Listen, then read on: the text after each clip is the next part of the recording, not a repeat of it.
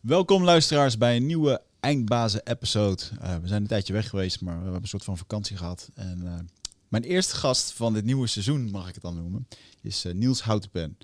Wij kennen elkaar als podiumdieren. Je bent, een, je bent, staat nog veel langer op het podium, want je bent zelfs in je jeugd ben je Nederlands kampioen goochelen geweest. Way back. Ja, way back. en ik vind het wel mooi wat je doet, want ik, zie, ik weet dat je illusionist bent en uh, je noemt jezelf corporate illusionist, omdat je vaak bij bedrijven staat.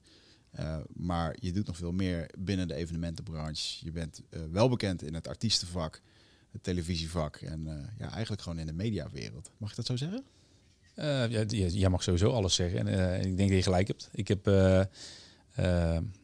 ik heb me nooit echt in hokjes laten stoppen. En ehm, heel veel mensen hebben me dat altijd wel geadviseerd op een bepaald moment uh, in je loopbaan of carrière. Ga nou ergens echt uh, je keuze maken. Maar ik heb eigenlijk altijd geprobeerd dat te doen waar ik heel veel energie van krijg. op het moment dat die energie er niet meer is, dan uh, stopte ik er ook rigoureus mee. Ja. Niet altijd verstandig geweest. Maar zo heb ik, het, zo, zo heb ik wel mijn pad, ben ik wel mijn pad gaan bewandelen. En dat doe ik zowel voor als achter de schermen in, de, in de entertainmentbranche. Ja, je zegt dat mooi van Um, doen wat je leuk vindt. Maar hoeveel mensen hebben jou wel niet geadviseerd in je leven om niet te gaan goochelen? Heel veel. ja, heel veel. Heel veel. Echt, oh man. Uh, we beginnen er bij mijn ouders, die daar, die, uh, die, die daar uh, echt nachten van wakker hebben gelegen. En uh, ik weet nog wel, de, ik, ik, ik kwam in die tijd in het Magic Art Center in Bennebroek. Uh, van uh, helaas uh, overleden Richard Ros, legendarische man in ons vak, wereldwijd wereldkampioen goochelen geweest. En die had een soort van ja, sociëteit opgericht voor, voor het magische vak. En ik was er op een avond en een van mijn mentoren toen was Peter Vogel, een fantastische magician. Die daar ook echt een, nou, gewoon een, mooie carrière had opgebouwd. En we hadden het op een gegeven moment over ambitie. En, en ik was een enorme ambitieus mannetje, dacht ik. En toen zei hij de legendarische woorden, joh, het valt wel mee met jouw ambitie, want... Uh, nee, ik zei, ik wil net zo beroemd worden als Hans Klok. En toen zei hij, ja, joh, maar die is veel ambitieuzer dan jij. Ik sowieso dan. En zei, nou, toen hij net zo oud was als jij nu bent, stopte hij met school. En toen was ik dus 17. Oh, wow, ja. En een dag later heb ik gezegd, ik ga niet meer naar school toe. Ja. Nou, dat was wel uh, voor mijn ouders. Uh, uh, ik, zat, ik deed een soort turbo-klas op het MBO en, en, en het zat er, zo ergens in eindfase om die, die opleiding af te ronden. maar ja, met oogkleppen op zei ik, ik, ik stop ermee en ik ga er nu voor. Ja.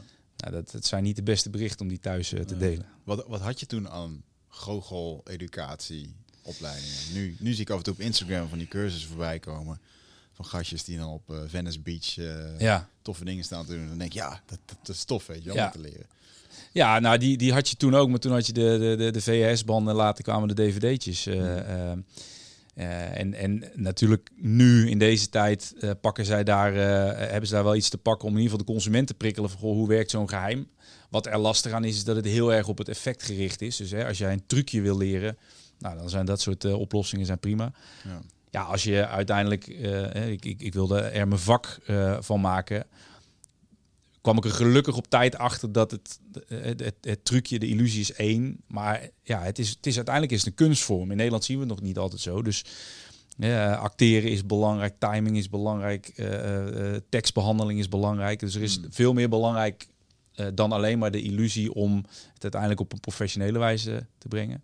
En dat was heel lang ja, daar is geen opleiding, er is geen erkende, er is geen, net als een musicalopleiding, is er geen illusieopleiding. Dus je moet daar toch een soort van underground je weg zien te vinden. Gewoon uren, uren draaien. Uren draaien en de goede en en uh, daar, daar ben ik altijd wel, denk ik, brutaal in geweest. Altijd gewoon de, de, de goede mensen vragen om hulp. En, en de grap is dan, als je om hulp vraagt, krijg je het ook vaak. Ja. En dan blijken dat ook hele aardige mensen te zijn, ja. in de meeste gevallen. Ik moet zeggen dat ik uh, altijd verbazingwekkend geëntertaind wordt door de berichten op LinkedIn van Hans Kazan. Ja. Die dan vaak schrijft over vroeger, of hoe die dingen deed. En echt, als je het hebt over een motherfucking grinder, dan is hij dat, weet je wel. Ja, dat, bijzonder mens ook. Uh, hij, hij is wel altijd, uh, nou afstandelijk zou ik hem tekort mee doen, maar hij is niet vol altijd in de magische wereld uh, zichtbaar geweest. Dus zeg maar in de scene. Hmm. Dat heeft ermee te maken. En wat, wat mij betreft erg onterecht. Is dat hij in een van zijn programma's, toen ja, ik een jong jochje was. Maar dat is de reden geweest dat ik ook uiteindelijk mede dat vak zo mooi ben gaan vinden, legde hij trucjes uit. Maar dat waren Oh ja. huistuin- en keukentrucjes. Hij, hij heeft nooit echt de grote, net als, eh, eh, hoe heet dat? eh Goochelaars om masker de grote geheime prijs gegeven. Ja. Want het waren kleine trucjes, die konden jij en ik dan een dag later thuis doen. En daar is de, de, de, de Nederlandse magische unie, de, de magische wereld, is daar zo overheen gevallen. Toen is hij gerooieerd eh, uit het gilde van magiërs. Dat bestaat echt ook. Ja, ja, ja, ja bestaat je moet, echt. Je moet me even eh, thuis brengen in de wereld van Ga ik zo doen. magiërs, want- Ga ik, ga, ik- ga ik doen. En, en, maar, maar dat heeft hem wel een soort van... Ja, eh, ja daarmee heeft hij, heeft hij het, het, het vak wat, wat meer losgelaten, zeg maar, inside. On- ondertussen enorm succesvol geworden. En wat ik zo mooi vind nu, hij is toch... Nou, ik denk dat je dat mag zeggen, in de herfst van zijn carrière terechtgekomen, Ja. wordt het langzaam een soort van inspirator. Eh, en inderdaad, ik, ik haal ook heel veel plezier uit zijn anekdotes van vroeger. En Ja. ja, mooi, dat doet hij goed. Ja, plus het ondernemerschap. We hebben nog een theater gehad, toch? In Spanje en zo. Ja, Dat, dat eh, is natuurlijk in rook opgegaan toen. Letterlijk, ja. ja, letterlijk. En daar heeft hij echt wel veel, ja, eh, eh, Tormelinos volgens mij. ja. Ik heb hem wel eens uitgenodigd voor de studio, maar hij is niet zo vaak in Nederland. En, eh, maar dat gaat nog wel... eh, een gaat mooi nog mens. Ja, gewoon een cult. eh cult, cult Hij heeft op Lowlands gespeeld, hè, een paar jaar geleden. Oh ja? In de Alpha Tent, ja. Dat dat is is, grappig. Ja, dat is top.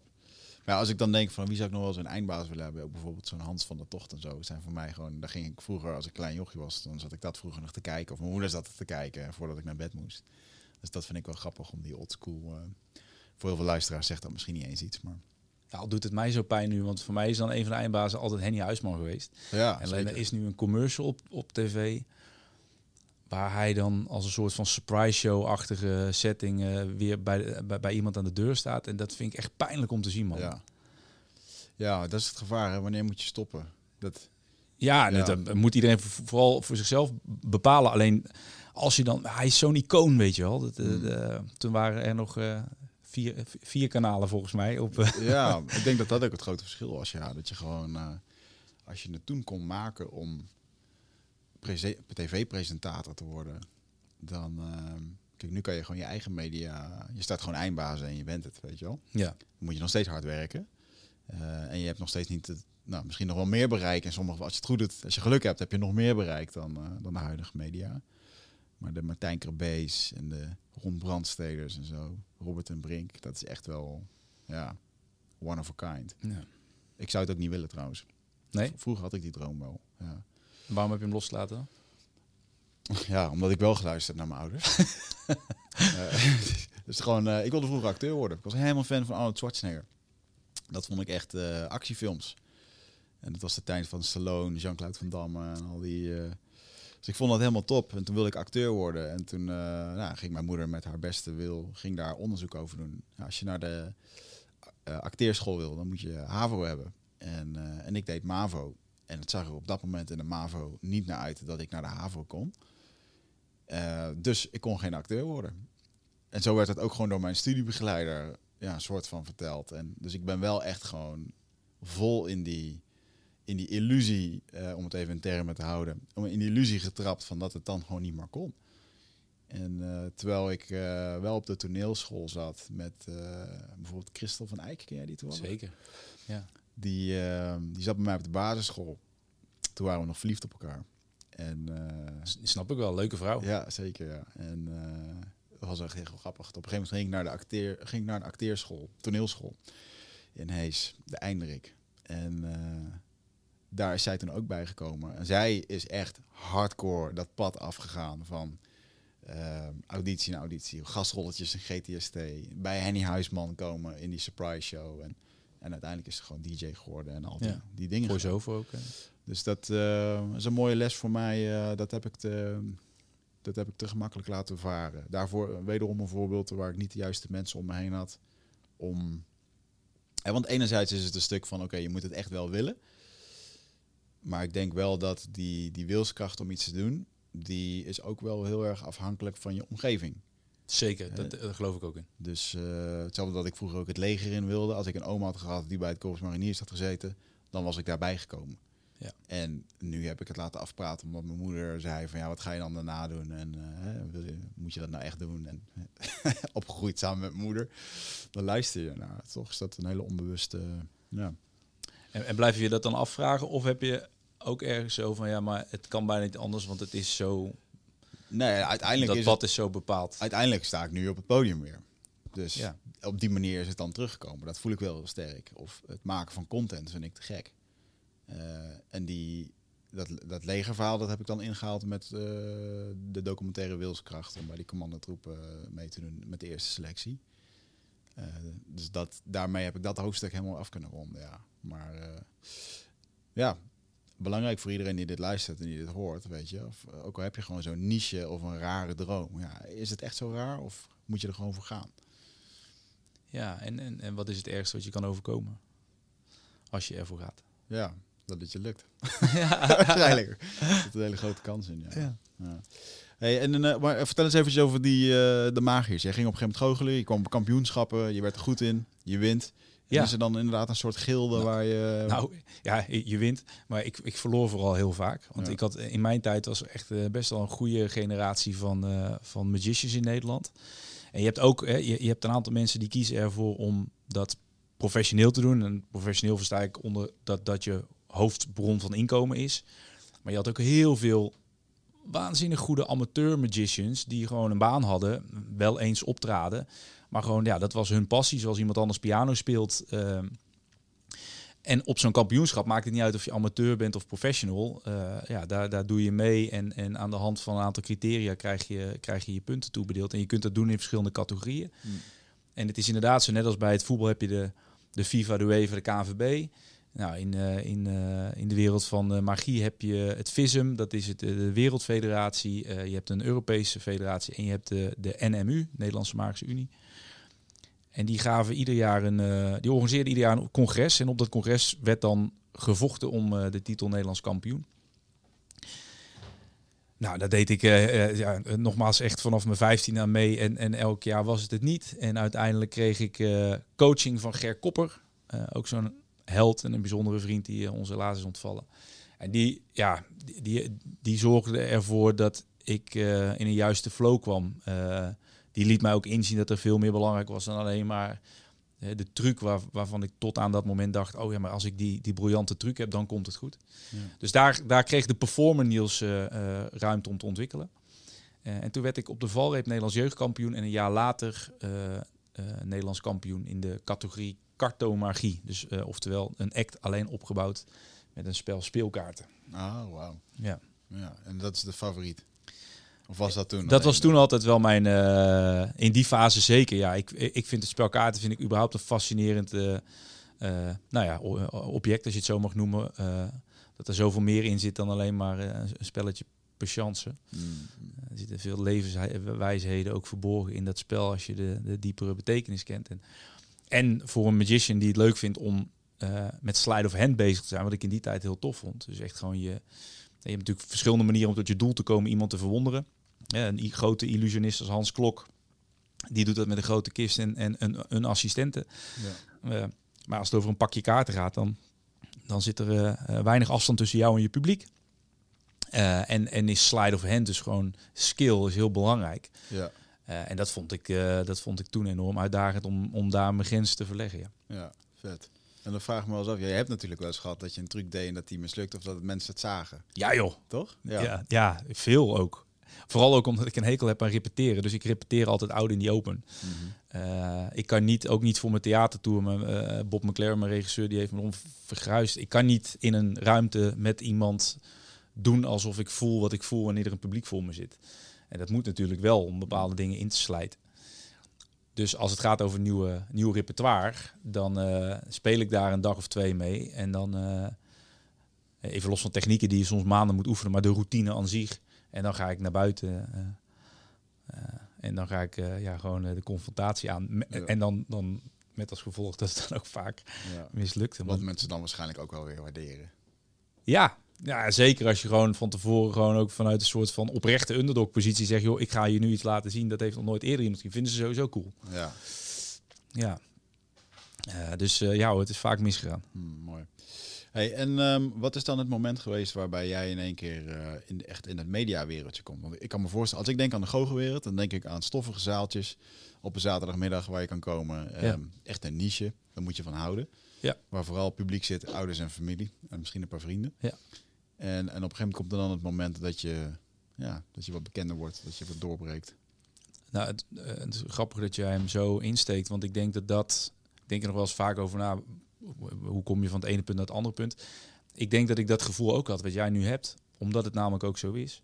En omdat we in ieder geval in Nederland ons daar veel te kort, veel te veel tekort mee doen, in mijn optiek, is dat uh, ik op een bepaald moment een beeld ontwikkelde, ook door andere kunstvormen te zien, maar ook uh, performers in het buitenland te zien dat ik dacht, ja, maar waarom, waarom hebben we in Nederland bedacht dat A, Magic geen kunstvorm is? Dat het een soort, uh, nou ja, uh, variété-vorm waar, waarbij het leuk is om dat een keer op een feestje of een partijtje te zien, maar al helemaal niet in het theater of, op, of op televisie. Dus daar begon ik me een beetje tegen af te zetten. Die, die gevestigde orde in Nederland vond ik inderdaad ook saai, suf. En, en nou ja, zo'n voorbeeld wat ik je gaf over Hans Kazan, dat, dat iemand gerooieerd wordt omdat hij een tip, tipje van de sluier oplicht. Weet je, hoe bekrompen kun je, kun je zijn. Ja. Uh, Omdat, maar toen was dat ook een soort... Ik weet nog dat dat programma er kwam, dat um, Goochelaars ontmaskerd. Ja. Op SBS volgens mij. Want die maakte dat soort programma's. um, waarbij inderdaad, uh, daar bleef je voor thuis. Dat was echt een... Uh... Maar dat is het allergrootste geschenk wat de magische wereld ooit gehad heeft. Daar ben ik echt van overtuigd. Oh, wauw. En dat zijn mensen niet met me eens. En ik ga, ik ga ja, ik ga het toch proberen uit te leggen. Tot aan dat moment, elke evenementenbureau in Nederland was helemaal niet cool om te denken aan, ja, uh, uh, je hebt een opdrachtgever, je moet een feest organiseren in een programma. Nou, er werd helemaal niet gedacht aan een goochelaar, want dat was iets van vroeger. Hmm. En toen kwam die, die, de, die goochelaars onmaskerd, uh, meneer met zijn masker. En toen inderdaad zaten er miljoenen mensen naar te kijken en was het in één keer weer fascinerend. En dus de agenda's van, van performers, ja. die gingen door het dak heen. Oh, wow. Het Ja. werd in één keer mainstream entertainment. Vet is dat, ja. Het is mooi hè, dat zoiets in één keer een hele uh, industrie kan lanceren. Voor de UFC, met dat is dat ook de UFC, dat uh, MMA fighting, is dat ook de Ultimate Fighter is dat geworden. Zo'n televisieshow waar je 16 van die gasten in een huis zet en uh, laat strijden om, uh, om een plekje in de Ja. UFC. Dat Ja. heeft er uiteindelijk voor gezorgd dat het, uh, dat het ging knallen. Ja.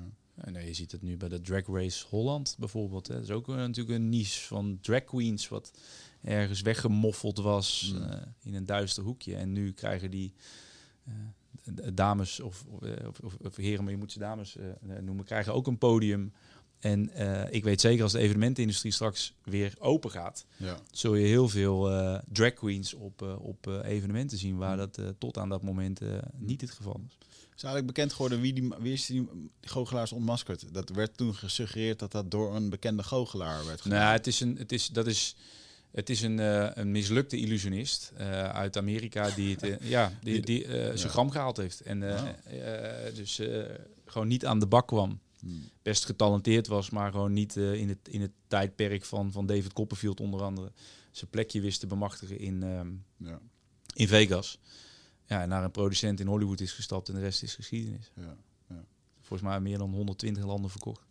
bizar ja. Ja. Hey, maar even terug naar jouw moment van Ja. uh, wanneer het... uh, Ja, dus, nou, dus dat. Dus ik, zet, ik begon me daar wat tegen af te zetten. Uh, doordat ik inmiddels eigenlijk ja, fulltime met het vak bezig was, kwam ik er ook achter dat mijn romantische beeld van nou, ik wil in theater staan en tv maken, et cetera. Ja, dat pakte niet zo uit. Want de realiteit was dat je uh, in een weekend drie, vier optredens had, maar dat waren altijd van die grote personeelsfeesten in heel, heel veel van de gevallen waar je een avond lang in sets van drie kwartier van tafel naar tafel moest lopen. Waar mensen vanaf een uurtje of tien uh, uh, zoveel bier op hadden dat het eigenlijk niet meer uitmaakte welke illusie ik deed. Ja. Ja, en toen dacht ik, als dit maar voorland is en ik moet dit tot mijn zestigste doen, zo had ik het niet bedacht. En, um, en dat is eigenlijk de eerste keer dat ik oude schoenen weggegooid heb voordat ik nieuwe had. Want toen heb ik ook tegen mijn toenmalige impresariaat gezegd, ik, ik stop ermee. Ja, maar wat ga je dan? Ja, daar heb ik geen idee van. Maar dit, dit, dit niet meer. Want dit, hier doe ik mijn publiek tekort mee, mijn opdrachtgever tekort mee, maar ook mijn, mijn hart voor, uh, voor het vak. Ja. En er was er ook, daar was ook geen. Uh, uh, toen, toen, was ik al wel aan het presenteren. Mijn eerste programma maakte ik wel bij RTL in de ochtend. Uh, maar mijn speelagenda was op dat moment vrij snel leeg, omdat ik kon, dat kon niet meer opbrengen. Mm. Ja. Na, een aantal jaren dat gedaan te hebben. En het tv-vak, wat, deed je daar toen? Ja, dus um, in de tijd dat ik eh, veel evenementen deed, werd ik ook steeds vaker gevraagd: zou jij eh, een aankondiging willen doen? En toen stond ik op een goede avond op een groot feest van een bouwbedrijf, waar eigenlijk de, de eigenaar per se René Vroger wilde aankondigen. Nou, die man die was dus ook diezelfde man na tien uur te veel borrels op. Dus dat was niet zo'n goed idee. En toen kreeg ik de vraag of ik René aan wilde kondigen. Nou, dat deed ik uh, uh, zoals ik dat op dat moment deed. En in de zaal zat een talentscout van RTL en die uh, Rick Luiks. En die, die kwam de afloop naar me toe en die zei, joh, ja, ik zou eigenlijk even een keer met je willen praten. nou, na het weekend contact gehad. En toen bleek dat er een plekje vrij kwam bij een programma dat heette Lijn 4. Wat op dat moment door John Williams onder andere gepresenteerd werd. En John die ging een stap maken binnen de organisatie van RTL. Kreeg een primetime programma. Mm. En moest daardoor stoppen met dat programma, omdat dat in de tijd van de belspellen zat. Nou, uh, kon, kon dat niet meer combineren. Uh, en toen heb ik auditie gedaan. Uh, nou, lang van kort te maken, toen, toen werd ik het.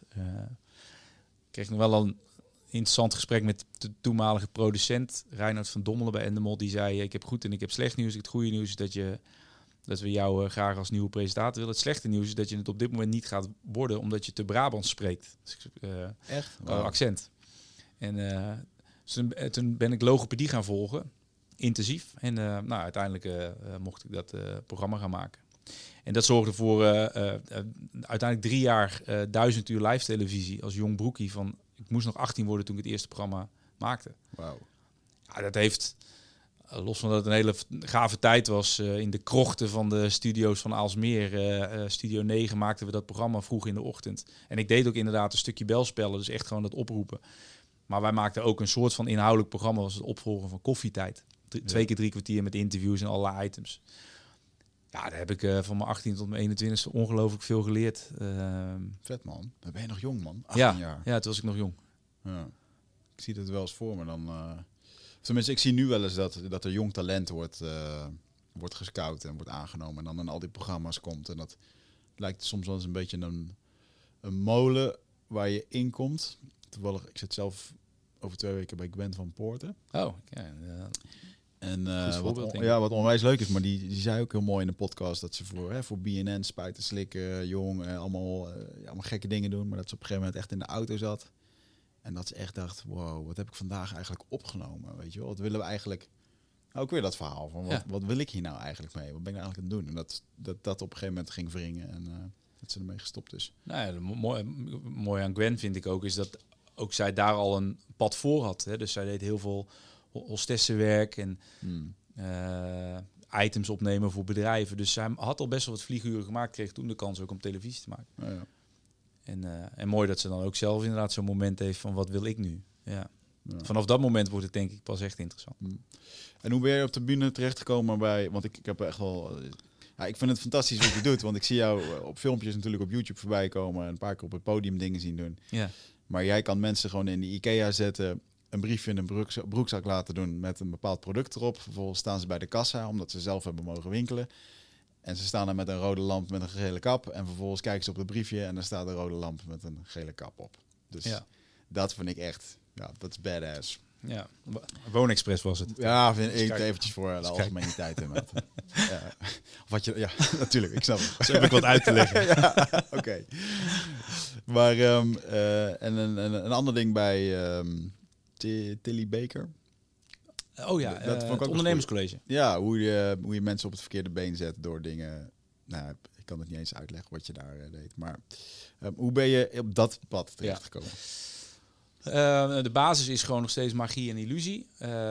wat, dat vak ben ik de afgelopen jaren gaan herontdekken. Hè. Dus ik heb op, op een gegeven moment min of meer losgelaten, me wat meer gaan ontwikkelen achter de schermen. Wel blijven presenteren uiteindelijk kwam er een kantelpunt in mijn leven dat mijn vader overleed. En ik echt in die red race zat dat ik, nou ja, je zou kunnen zeggen, ik weet niet wat de definitie van succes is, maar in ieder geval heel druk was. En uh, uh, zowel voor als achter de schermen uh, genoeg te doen had. maar het speelplezier miste voor de, op de bühne en achter de schermen eigenlijk ook geen richting gaf aan wat ik deed. Hmm. En ehm, nou ja, toen echt wel heel slecht in mijn vel gezeten. Dat was voor niemand om me heen leuk. Uh, voor mezelf niet en de mensen naast me niet. En dat was een soort van periode dat, uh, ja, dat is uiteindelijk een goed. Alle clichés zijn waar. Als je daar doorheen komt, is dat een, een heel mooi fijn cadeau. Ja. daar weet jij ook, denk ik, alles van. Ehm, en in die periode gezegd, oké, wat vind ik nou wel mooi en waarom is ooit het vuurtje aangegaan voor dit vak? Ja, en toen ben ik gewoon weer in de boeken gedoken. Uh, uh, ben ik uh, naar het buitenland gegaan, naar andere performers, om, om dat vuurtje weer aan te wakkeren. dus in Amerika naar voorstellingen gaan kijken, in Londen naar voorstellingen gaan kijken. Van mensen die het in mijn beleving zo deden zoals ik het ooit als jochie bedacht had, maar die weg niet gevonden. En um, nieuwe mentoren opgezocht. gewoon weer echt gaan trainen een soort van businessplan gemaakt. Dus uh, doelen gesteld van oké, uh, ik wil wel dat theaterprogramma. Uh, nou, hoe kom je daar dan? Uiteindelijk de parade was mijn eerste bestemming. En de, de parade is dan dat rondtrekken. Theaterfestival de parade. Oh, dat is te gek, ja. Daar heb ik één jaar mee getoerd. En ehm, dan ga ik misschien te snel. ik ben me ook gaan interesseren, verdiepen in andere vormen van hoe je iemand anders kunt beïnvloeden. Dus uh, uh, nou ja, de, de, de uh, petitioner NLP afgerond. Um, een van mijn mentoren was Arend Langeveld, school voor presentatiecoaching. Nou, die leerde mij ook op een hele andere energie in contact staan met mensen op een bühne. me bovenmatig gaan interesseren in de, in de wereld van filosofie nou ja, dat kwam allemaal een beetje samen. En, en ik zag dus uh, in het buitenland uh, twee performers, uh, los van de Darren Brown, altijd een soort van mentor is die ik nog nooit ontmoet heb. Maar Hmm. mentor op afstand noem dat dan maar. En een grote bron van inspiratie. Die maakte echt, echt in mijn beleving, maakte hij toonaangevende live voorstellingen, maar zeker ook tv. waar mind magic en illusie en, en beïnvloeding centraal staan. Dus ik ben dat... Ja dat was eigenlijk een soort van mijn uh, studiemateriaal. Ben dat gaan proberen te doorgronden. Ik ben zijn consultants gaan benaderen. Van joh, ik wil in Nederland een stap zetten. Wil je me helpen? Uh, ook daar was uiteindelijk Luc Germay iemand die zei: hey, ik wil je helpen. Mm. En wat heb je dan aan consultants? Heb je dan bijvoorbeeld uh, een consultant, iemand in, in, het ma in dat magiervak? En, Nou ja, ik denk het beste metafoor die die ik zou kunnen aandragen is, is eigenlijk als je kijkt bijvoorbeeld naar Marco Bussato. Mhm. Als Marco uh, een, een, concert geeft, dan moet er eerst een album komen. Nou, de liedjes heeft hij niet zelf geschreven, maar hij geeft wel input. Die worden geschreven veel door John Eubank uh, en geproduceerd of gecomponeerd. Mm -hmm. En uh, stap 2 is een concert geven. Daar moet een lichtplan en decor, dat bedenkt hij ook niet zelf. Dus nou, als je dat dan vertaalt naar Darren Brown, dan heeft hij een team van mensen om zich heen. Daar zitten mensen uit de filmwereld die dus heel erg nadenken over plots en dramaturgische lijnen, storytellers, maar ook echt mensen die eigenlijk nooit op de bühne staan, maar heel erg nadenken over nieuwe plots als het gaat over trucs, illusies, experimenten. Hmm. Uh, en, en dat zou je eigenlijk, uh, dat zou ik zou je parallel kunnen trekken met uh, componisten, tekstschrijvers. Hmm. Mooi man. Ja. Darren Brown heeft me wel echt echt genoeg doen verbazen over dat hij gewoon zo'n paardenrace oploopt. En dan naar de cashier toe loopt en dan zegt, uh, ik heb het winnende, winnende ticket. Ja. Dat die vrouw gewoon zonder pardon uh, een paar duizend euro aan hem wil uitkeren. Ja. En dat hij zegt, nee, kijk nog eens goed. blijkt dat niet zo te zijn. Of wat me ook bijgebleven is dat ze een keertje een jongen die heel erg ondankbaar was in zijn gezin, dat ze die in een soort uh, zombie-apocalypse, ap apocalypse, zeg ik goed? Apocalypse, nou, ja. zo heet hij. Ja, heb, ja. Uh, heb door laten maken. En uh, met framen dat hij bij een wegrestaurant zit en daar al een radiospotje hoort met, met wat dingen. Dat het, allemaal helemaal, dat het brein helemaal gemasseerd wordt voor wat hij straks gaat beleven. Fascinerend eigenlijk. Ja, ja in zijn laatste documentaire, hè, wat Netflix exclusief gekocht heeft, is zijn experiment kan ik een onbekend persoon die niet weet dat hij in een experiment zit, zover krijgen om uh, iemand anders van de rand van een flatgebouw af te duwen. Oh wow. En uh, ja, dat is ook fascinerend. Dus hij is een soort van voor mij de, uh, de holy grail, waarbij ik niet meer in de, in de valkuil zou willen stappen om Darren Brown te worden, want er is maar één Darren Brown. Mm. Maar wel gewoon doordat je steeds beter weet en dat is een constante zoektocht wie ik ben op de bühne, uh, waar ik me comfortabel voel of niet. Uh, ja, daar een soort van eigen vorm in te vinden. Mm. Hè, dus als je kijkt naar wat jij gezien hebt, het, het, het item in die, uh, in die uh, winkel. nou, dat ligt natuurlijk wel in lijn met uh, wat Darren daar op uh, de, de paardenraces gedaan heeft. En, en het laatste element wat ik daar aan toegevoegd heb, is, is, is, um, is, is om hypnose te integreren in mijn experimenten. Mm -hmm. Dus het is een soort blend geworden. old school magic zit erin, beïnvloeding, um, stukje, stukje vanuit de wetenschap en, en, en, en, en hypnose. Ja. ja. Dus jou houden dus niet voor de gek? Wat zeg je? Jou houden ze niet voor de gek. Tuurlijk wel, man. Mij houden ze net zo voor de gek. Weet je, dat is ook zo grappig. Ik heb een boek geschreven en er staan een aantal dingen in waarvan ik gelukkig nu dagelijks terugkrijg dat mensen de inspiratie uit halen. Maar juist die dingen, dat zijn de... Uh, ik, ik, uh, ik parkeer net mijn auto en, en uh, ik kan niet parkeren, hmm. want alle plekjes zijn hier vergeven. Maar ik was hier al laat en uiteindelijk ben ik toch uh, chagrijnig tegen die uh, jongen die niets aan kan doen. Dus net was het weer toen ik hier naar boven loop. Ik zei, oké, dus ik ga dadelijk over een boek praten. Dat heet Communicatie is een illusie. Dat heb ik toch echt zelf geschreven. Daarin staat, hier staat gewoon echt, mijn eerste hoofdstuk gaat over een jonge Niels die het veel te druk was en onaardig is bij iemand. Nou ja, en vervolgens stel ik wat het met mij gedaan heeft en, en hoe je in het moment zou moeten zitten. En ik zat dus net zo niet in het moment. Dus over, hmm. ik hou ik hou mezelf soms ook voor de gek doordat je ja, toch ook dagelijks weer geconfronteerd wordt met je eigen tekortkomen. Ja, ja. Mooi bruggetje naar je boek, want dan laat ik hem ook even zien voor de kijkers op uh, YouTube. Dit is, oh, dit is jouw nieuwe boek, net uitgebracht. Ja. Maandje oud, denk ik. Ja. ja. En um, um, wat is de, wat wil je hierin meegeven? Wat wil je dat als mensen dit lezen? Wat is dan uiteindelijk hetgeen wat je, um, wat je wil dat ze doorzien voortaan?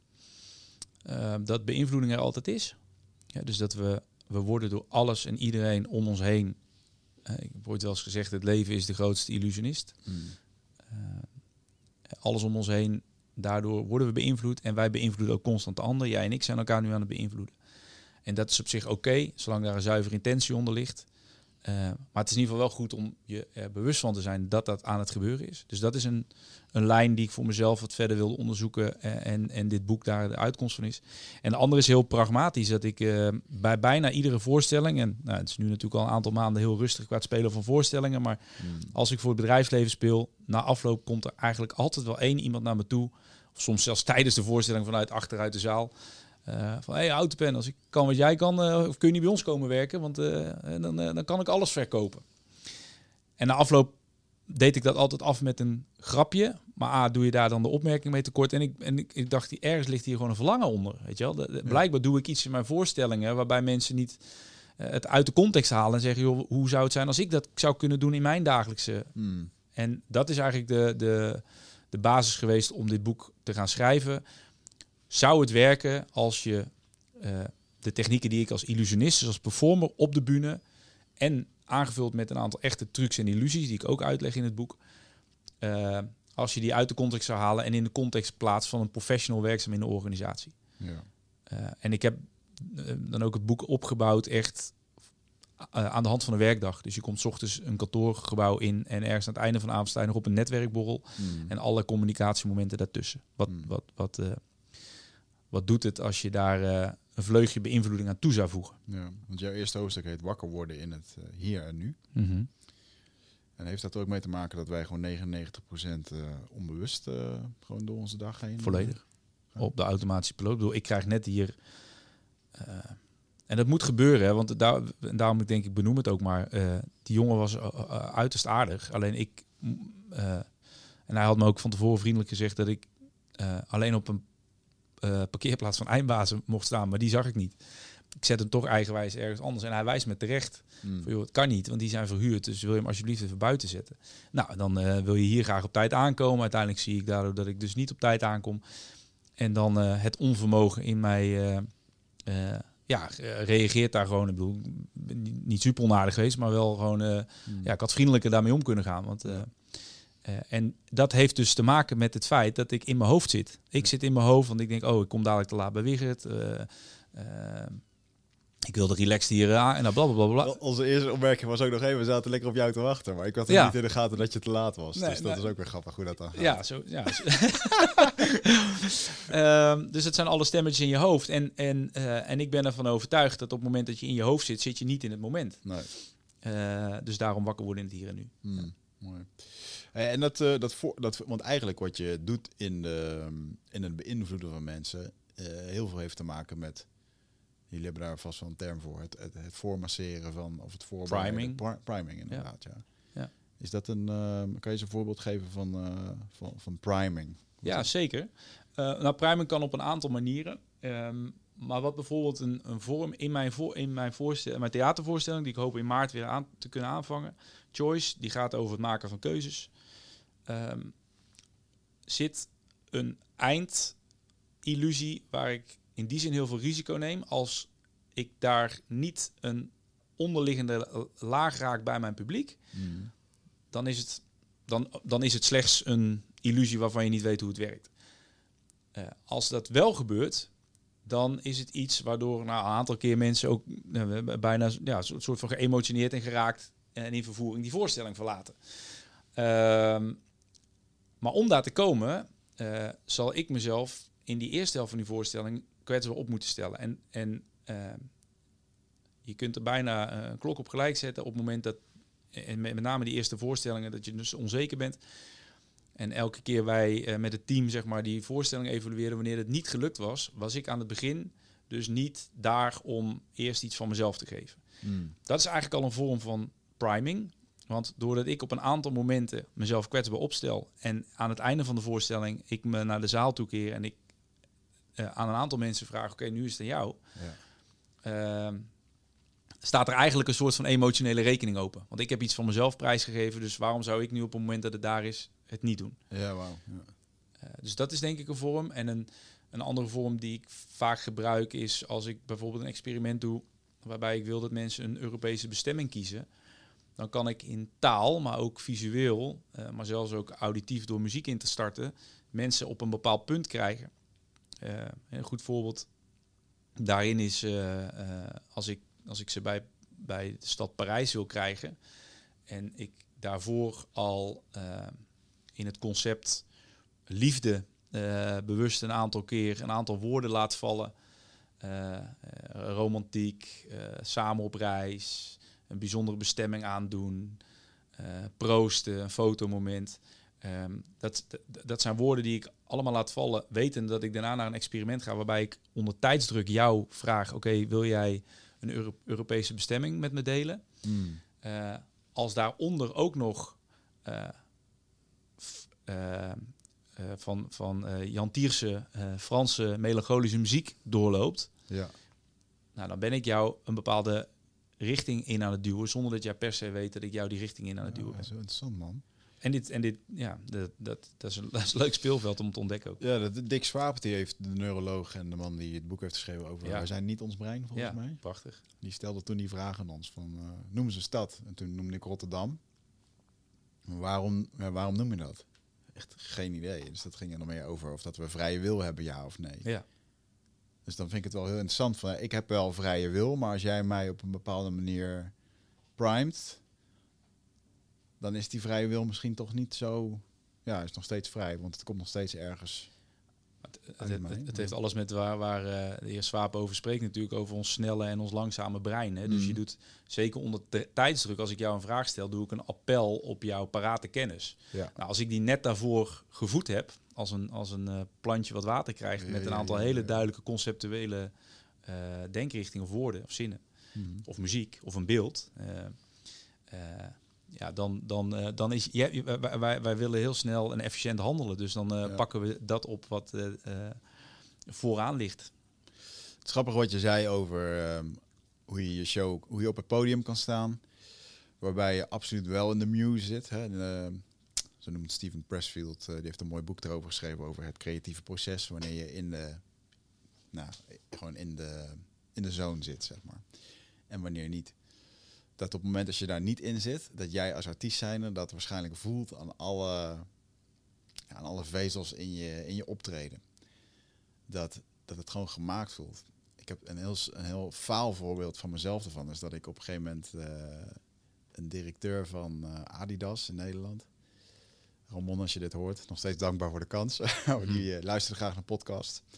eh naar Eindbaas. En die nodigde me toen bij, uit bij Adidas om daar te komen spreken. En dat vond ik echt een heel ding. Hè? En ik wilde daar eigenlijk het liefst eh, Een soort van cameraploegje mee die mij dan zou volgen. Een beetje Gary Vaynerchuk-achtige vlog. Maar dat deed ik eigenlijk meer om dat moment soort van ook uit te buiten voor mezelf later, voor marketing en dingen. En uite- uiteindelijk mocht dat ook niet. Eh, mocht er geen cameraploeg mee. En het moest ook in het Engels, was ook voor mij de eerste keer. En ik merkte dat ik mezelf daar, ik moest van mezelf daar de presentatie van het jaar geven. En ik weet nog wel dat er één iemand die had in de feedback geschreven, eh, letterlijk. Volgens mij heeft hij dit verhaal gewoon bedacht om mooie programma's te verkopen. Om uiteindelijk mooie programma's te verkopen. En ik had toen niet eens een programma. Weet je? Dus de- dat was voor mij wel echt wel oké. maar voor, voor, wie, voor wie stond je nu inderdaad hier? Ja, puur voor mezelf stond ik hier op het podium om iets te bewijzen naar anderen of naar mezelf of wat dan ook. Dus dat is wel grappig dat die energie die is meteen voelbaar. Ja, en die druk die je jezelf oplegt. Ja, Ook natuurlijk grappig. ja. Maar en ook het, eh, natuurlijk eh, dingen over jezelf vertellen kan wel, maar eh, ja, toch de, het is toch grappig dat gewoon de intentie of de energie daarachter, dat dat eigenlijk bepaalt hoe dat iemand het ontvangt.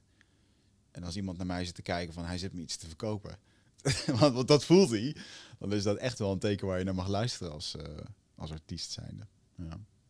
Grappig. Helemaal interessant als het dan dus ook niet zo is. Ja. Dat is wel een soort van... eh, Ja, ja dus maar dat, eh, het authentieke verhaal, dat is wel een hele belangrijke hierin. Is dat af en toe niet lastig dat het een. Want we hadden het zo straks eventjes over het artiestenvak. En, en dat je het soms lastig vindt om nog een keer echt over die barrière heen te gaan. Van alles van Niels te laten zien. Komt dat ergens misschien ook omdat je jezelf eigenlijk van jongs af aan hebt getraind. Ja, letterlijk om een soort show neer te zetten, om een soort truc neer te zetten. Zeker. Nou ja, ik zeg wel eens, eh, social media is voor mij te laat gekomen, omdat ehm, ik heb de eerste vijf, tien jaar ongeveer van mijn eh, eh, nou ja, loopbaan, ontwikkeling of carrière, hoe je het wil noemen, onder een artiestennaam gewerkt, eh, Nick Nielsen. Nu kan ik die naam weer uitspreken, maar ik heb echt een tijd lang daar last van gehad, omdat het, eh, die naam eh, gaf me de ruimte om een soort van alter ego te ontwikkelen, een masker op te zetten. Ja. En ik was snel en gevat en eh, ik was ook overal op elk feestje. En, maar ik werd eigenlijk zo doodongelukkig van die jongen. Dus, dus ehm, eh, nou ja, ook in die, in, die, in die fase die ik net deelde met je, heb ik afstand genomen van die naam. Hmm. Waar ook een manager en een boeker en zo voor zei, spoor jij wel helemaal. Want nou ja, als je op Google eh, Niels Hout bent en drukt niemand eh, vindt iets. En Nick Nielsen, nou ja, je, je, je, je was je weg aan het vinden. Je maakte televisieprogramma's en je deed eh, festivals en concerten en, en et cetera, et cetera. En een website en, en nou, noem alles maar op waar die naam aan verbonden was. En ik, ja, ik heb dat gewoon echt gewoon ritueel verbrand. En daarmee een weg gevonden om dat masker af te zetten. Maar het lastige daarvan is, is dat je dus daar vanaf dat moment eh, jezelf dus ook echt naakt en kwetsbaar voelt. Eh, de, eerste, de eerste keer dat ik, ik deed in die tijd, presenteerde ik de Nacht van Oranje elk jaar in Ahoy voor 17.000 mensen. En eh, nou ja, de reden dat ze me daarvoor gevraagd hebben ooit, is dat ik die gangmakende presentator was die snelle aankondigingen, dynamisch en interactie met het publiek. En, en, en dat was de eerste keer dat ik gewoon niet wist waar ik de woorden vandaan moest halen. Hmm. Sterker nog, ik moest Marga Bult aankondigen. En eh, als Marga dit hoort, is de eerste keer dat ik het openbaar maak. Ik was haar naam vergeten. Ja. En eh, ik wist heel snel nog te fijns of te faken dat ik deed alsof mijn microfoon het niet meer deed. Dat is echt een verschrikkelijk moment. Dus moet je voorstellen, een ahoy vol 17.000 mensen.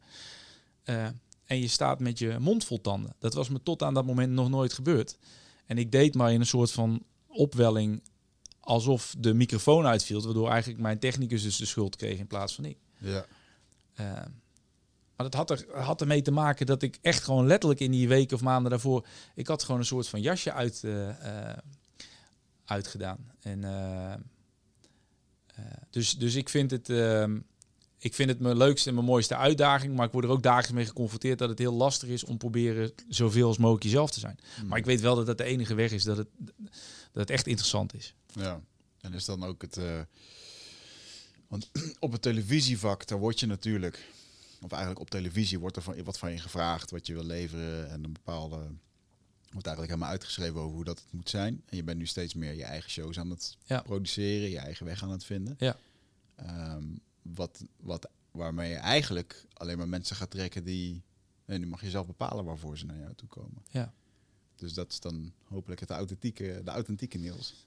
Ja, waarbij ik hoop, ik bedoel, ik zou liegen als ik eh, eh, zou zeggen dat ik het niet leuk zou vinden om ooit nog een keer een heel mooi programma te maken. Ik hoop echt dat die kans zich nog voordoet. Alleen ik weet dat het zo out of my hands is. Dat is ook de reden dat ik, dat ik me ben gaan wegbewegen van de wereld van televisie. Omdat ik werk, in mijn gevoel werkte ik gewoon heel hard aan. Alhoewel ik nu steeds beter in eh, begin te begrijpen dat ik misschien te eager was en te graag wilde.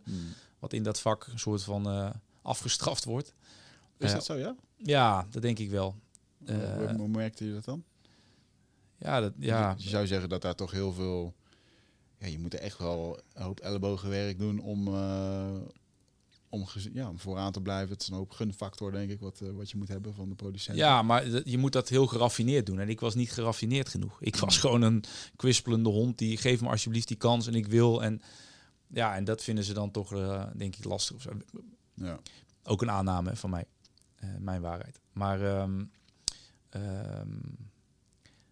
waarom zeg ik dit? Oh ja, nou ja, ja dus, het, eh, dus, dus uiteindelijk weg, eh, eh, wegbewogen van, van, van die kant van het vak en inderdaad mijn eigen weg proberen te vinden. Het leuke nu wel is dat de voorstelling die ik speel voor bedrijven, ja, kiest men toch voor mij om voor de inhoud of voor wat je kon brengen, anders dan dat je per se hoge marketingwaarde hebt omdat je een bekende tv-persoonlijkheid bent. Want dat is, Ja. dat is niet het geval. Ja. En voor die theatertour, ja, daar speelden we ook soms voor zaaltjes van ehm 40, 45 mensen, terwijl er 250 eh inpasten.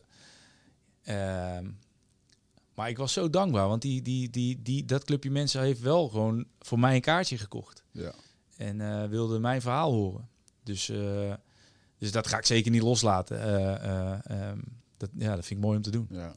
En dan het hand, het hand, de Hans Klokdroom. Is die er ook? Nee, die is totaal anders geworden. Dus ik bedoel, ik denk dat iedere fase, daar past een, daar past een droom bij. ja. En ehm, sowieso eh, die, eh, vul, ik, vul ik het vak van, ik noem het nog steeds illusionist, omdat ik het een hele mooie titel vind. Eh, vul ik heel anders in. Ik vul het, dat is al paradoxaal, namelijk heel erg vanuit echtheid in. Terwijl juist illusie is alles behalve echt. Hè? eh, tegenovergestelde. Mhm. Dus dat is een interessant conflict. Ehm, ik vind Nederland groot genoeg. Ik heb, ik heb een, een, heel mooi zoontje, James. En, en ik ben eh, bl- blij ook om thuis te zijn. En ik, ik vind het, hier zijn nog zoveel mooie dingen te doen. Dus ik hoef niet per se de wereld over om, eh, om te werken. Ehm, ja, en ik wil, het, ik wil alles wat ik doe, of het nu theater is, of een voorstelling voor het bedrijfsleven, of een boek schrijven, of hopelijk misschien ooit nog wel een tv-programma, vanuit echtheid, eh, in combinatie met illusie. Nou ja, dat, dat, is, dat is een andere droom dan die Hans Klok heeft. Ja. ja.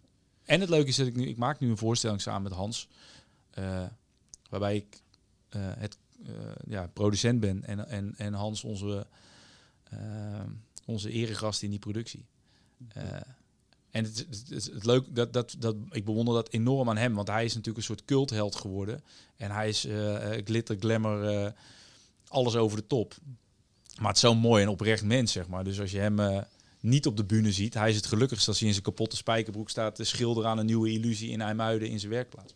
Ah, Dus dat vind, ik wel, eh, dat vind ik wel mooi aan hem. Dat zelfs diegene die wel die droom nagejaagd heeft, niet in de valkuil van zijn eigen droom is gestapt. Sam, man. Ja, als je dat lijntje nog een keertje kan leggen, dan eh, wil ik hem graag wel eens een keertje in de studio. Oh, eh, dat, ja, ik denk dat hij dat ook leuk vindt. Hij heeft een prachtig verhaal. Biz- Bizar over sowieso van die Copperfield-achtige stunts met vliegtuigen laten verdwijnen en zo. En dat, ja, dat, dat krijg je ook niet meer gedaan, gewoon in het theater in Amsterdam. Dat moet, dat moet gewoon helemaal opgezet worden en elders worden. En, eh, Ja, dat is natuurlijk ook natuurlijk een totaal. Kijk, illusie op tv brengen is ook een totaal andere discipline. Alleen al doordat die kijker continu sceptisch is. Kijk, als jij in de zaal zit, Ja, eh, zie jij met eigen ogen, zonder dat daar een, een, een laag tussen zit, wat er aan het gebeuren is. Eh, maar ben jij kijker naar een programma op tv waar een illusionist iets doet, dan is het. Er is al, al altijd, men is altijd al sceptisch, maar dan is het eh, eh, eh, de- de- tot in het extreme. Want iedereen denkt, oh, die mensen die daar nu aan het reageren zijn, dat zijn acteurs. Oh, er is geëdit. Mm. dus om dat allemaal te omzeilen en dan op een goede manier een illusie te doen, dat is heel knap. Ja, ja, ik vind dat, eh, dat is een, maar het is gewoon een totaal andere benadering. ja. En is het dan ook nog zo dat op televisie gefaked kan worden door middel van speciale effecten, wat je dus normaal niet in een...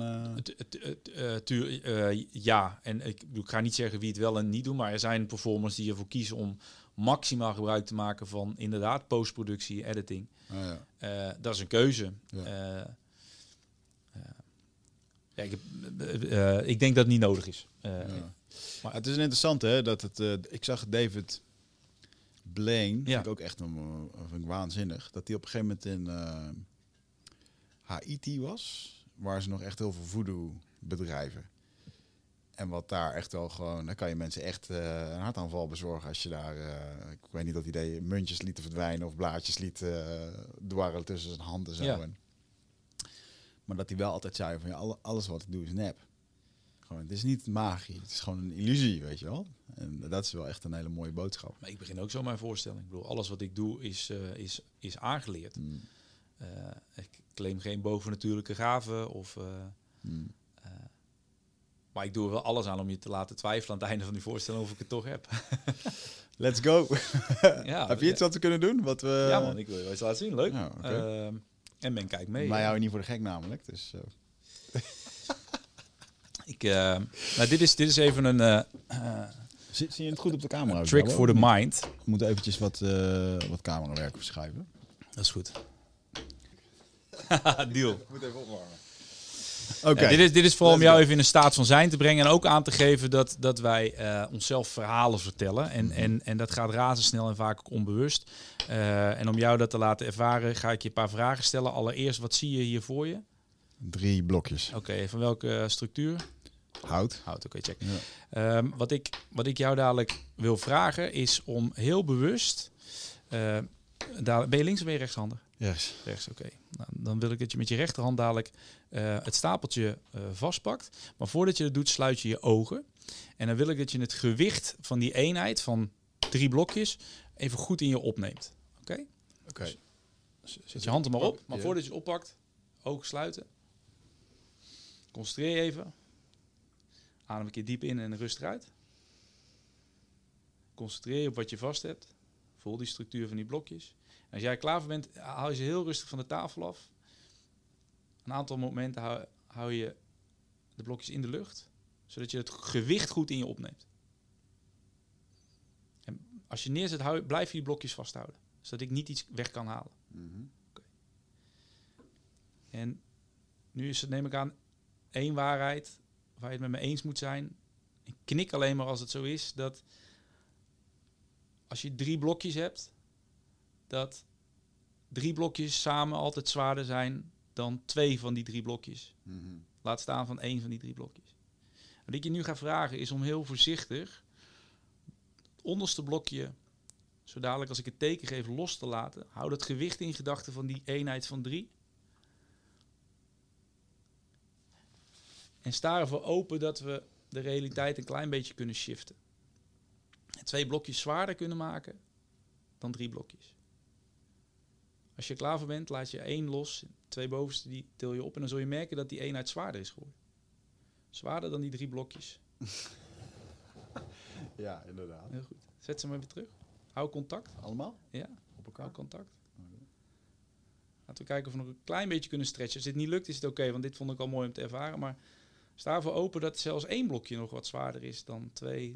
En zelfs dan drie. Wauw. Zet hem maar weer neer. Ja. Dankjewel. Oké, je bent er eh, klaar voor, denk ik, eh Wigert. Maar mag ik dan nu nog een keer de blokjes onderzoeken? Dat zou mogen, alleen eh, ik denk dat de illusie in jouw hoofd al eh, waardevol genoeg was, toch? Ja, oké, ah, oké, ja, ja, oké.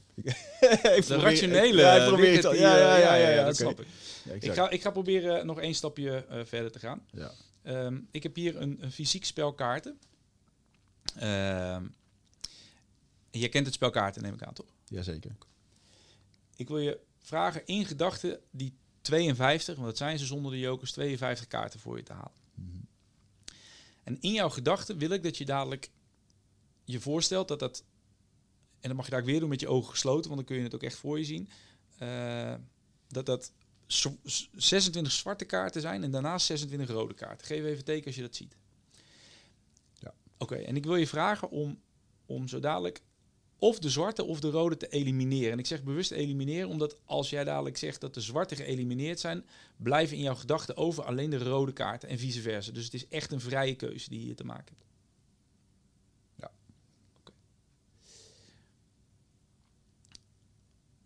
Ik wil nog niet weten welke je geëlimineerd hebt, maar er is dus een andere kleur die achtergebleven is.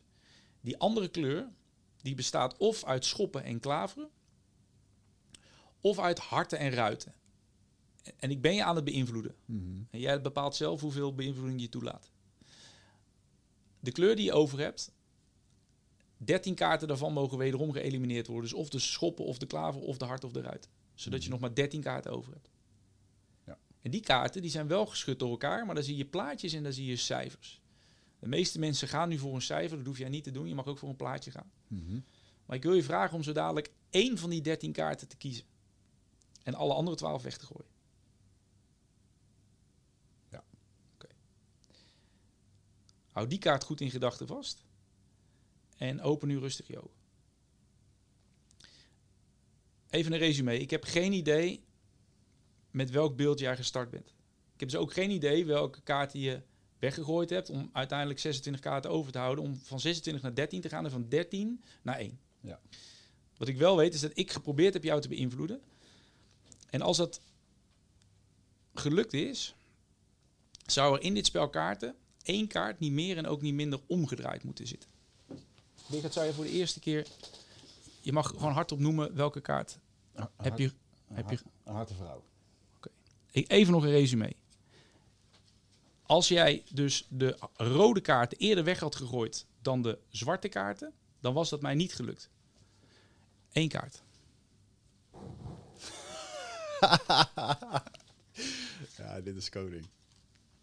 Goed man. Ja, leuk hè? Nou, dus dit. En, ehm, Mooi. en, en wat, ik, wat ik cool vind is... eh, hier, ehm, dus dit is de fase voorbij aan slide of hand. Dus dit is voor, voor 90% gebeurt dit in jouw hoofd. Ja. En dat, eh, dat vind ik een mooie uitdaging. Het, het, het slagingspercentage is daarmee kleiner geworden, want ik ben meer en meer afhankelijk van mijn publiek. Mhm. Maar ja, als ik die reactie van jou krijg, geeft dat wel heel veel voldoening. Ja, lachen, man. Nou, nu wil ik wel koffie. Die heb ik nu wel. Ja, dat klopt. Dan moet je even doorkletsen. Je had het straks Ja, dat is goed. Ja, is. ja. Hoe was, wat heeft jouw vader voor invloed gehad op jouw carrière? Nou, wat mijn vader. eh, eh, ja, mijn va- ik, ik, ik heb dat ook op zijn afscheid om- omschreven. Ik denk dat mijn vader is vroeg van ons weggegaan in de vorm dat mijn ouders scheiden toen ik 12 was. Eh wij waren één keer in de twee weken een weekend bij hem. Dat was altijd feest. Ehm, dus als het gaat over echt puur mijn opvoeding, heeft mijn moeder veel meer een rol gepakt dan mijn vader. Is mijn vader altijd mijn beste vriend geweest. En ja, heeft mij eigenlijk altijd aangemoedigd in alles wat ik, wat ik deed, zeg maar. Dus die, ehm, dus die kritische noot kwam ook veel meer van mijn moeder. Overigens heeft die me ook altijd gesupport. Want zeker in die tijd, vanaf mijn vijftiende tot mijn achttiende, ik geen rijbewijs had, reed ze me overal heen eh, elk weekend. Ja. Ja, maar mijn, ja, mijn, mijn, ja, mijn pa vond het mooi alles wat ik, wat ik deed, zeg maar. En, en, eh, Ja. en dan is een, fan is een groot woord, maar, maar ehm, ja, ik denk wel dat die gewoon, eh, die, die, die stond wel altijd vol, eh, vol trots om in voetbal tegen hem te spreken aan de zijlijn, zeg maar, mij aan te moedigen. Ja. Mooi man. Ja. ja. Ja. Heb je er goed afscheid van kunnen nemen? Nee, nee, dat is een, nee, daar heb ik ook. Eh, nou, daar heb ik lang last van gehad. Ik, ik had een bespreking met iemand. En dat was een gesprek wat ook prima in drie kwartier af had ge- eh, gerond kunnen worden. Eh, in Zaltbommel. En mijn vader lag op dat moment in, in Hoofddorp in het ziekenhuis. En het ging niet goed. Eh, hij, hij, was net ehm, eh, daar om nierdialyse te doen. Maar eh, nou ja, met zijn hart ging het niet goed. En eh, ik bleef uiteindelijk... Dat gesprek dat duurde bijna twee uur... terwijl ik naar hem toe zou gaan om gewoon eh, op bezoek te gaan. Ja. Nou ja, je, je, je raadt het misschien allemaal onderweg... eh, kreeg ik een telefoontje dat hij was overleden. Dus als ik dat gesprek... daar heb ik lang last van gehad. Ja. Ingekort had, dan had ik hem kunnen zien. Eh, maar ja, dat was anders bedacht. Ja, zeker man. Ja, dat is... Ja, daar kan je niks meer aan doen. Nee, dus ik heb geen goed afscheid van hem kunnen nemen. Maar ik heb wel het idee dat ik nog heel vaak... eh, ja, ik heb, ik, heb het, idee- ik, ik, ik, heb, ik heb nog steeds wel gewoon gesprekken met hem of zo. Ja. Ja. Ik ben nog vaker. Wanneer had je voor het laatst het gevoel dat, hij, eh, dat je zijn energie bij jou voelde? Ehm, nou, dat was vorige week. Toen ehm, eh, ik heb een fantastische schoonvader. die de beste opa is voor James die hij kan wensen. Maar ik word heel vaak wel gegrepen door een stukje ja, melancholie of zo. Ik, ik, eh, in ieder geval een gevoel dat op het moment dat James in de handen van mijn schoonvader zit, dat ik me elke keer afvraag hoe zou het zijn als hij Ja. bij mijn vader eh, zit. En ehm, ja, dus eh, en op dat soort momenten, dus vrij recent nog, dan heb ik toch op een of andere manier het idee dat hij toch wel ergens lachend in een hoekje staat te kijken. Ja. Eh, en dat, eh, dat voelt dan goed. Alleen dan, dan ja, dat, dat, dat, dat komt dan altijd wel binnen. Zeg. Mm. Ik, mi- ik mis hem ook nooit op de momenten dat je erachter wordt hem te missen. Op zijn verjaardag of zijn sterfdag. Of dan, dan natuurlijk praat je erover, bericht je, maar dan voel ik dat helemaal niet. Ja. En eh, in het begin toen ik naar zijn graf ging, had ik heel erg het geforceerde gevoel met hem te praten. Maar ik vond dat al heel snel heel stom. En toen ben ik gestopt met praten. En toen had ik meer dan ooit het gevoel dat ik met hem aan het praten was. Ja. Eh, en, op en op dat soort momenten, zeg maar, dat ik ergens, ja, zo'n geluksmomentje eigenlijk. Ja. Ehm, da- dan, eh, dan heb je het idee dat, eh, dat Ja. er wel iets van energie is. Ja, interessant. Ja, want ehm, het ehm, jij, jij, jij bent natuurlijk een illusionist, en, maar er bestaat ook nog zoiets als het onverklaarbare. Ja. Dan ben ik in een relatie tot de vader wel heel benieuwd naar hoe dat je mijn boek hebt ervaren en de dingen die ik daar heb in beschreven. Nou ik ja, weet ik- dat je het hebt gelezen, ja, maar je kent mijn verhaal dus. Zeker weten. Ik, ik vond jouw boek confronterend, aangrijpend. En ik heb je net ook iets verteld over de content die je maakte. Zelfs de eerste keer dat ik jou op het podium zag, eh, ehm, eh, confronteerde jij met mijn eigen toch onzekerheid die ik dacht niet meer te hebben. Want ik weet nog toen ik jou op het podium zag en mijn eerste reactie was dat ik het maar een hele rare performance vond. En ook jou niet kon, ik kon jou moeilijk plaatsen. Hmm. Ehm, eh, ja, dat heb ik niet eerder met je gedeeld, maar dat Oh, dan nu. Ehm, maar toen dacht ik, nee man, dit is een onderdeel van mijn proces nog. Hier heb ik nog iets te doen. Want eh, alles wat jij deed, eh, eh, was gewoon volledig jezelf prijsgeven. vanuit een hoek die voor mensen heel ongemakkelijk is om mee geconfronteerd te worden.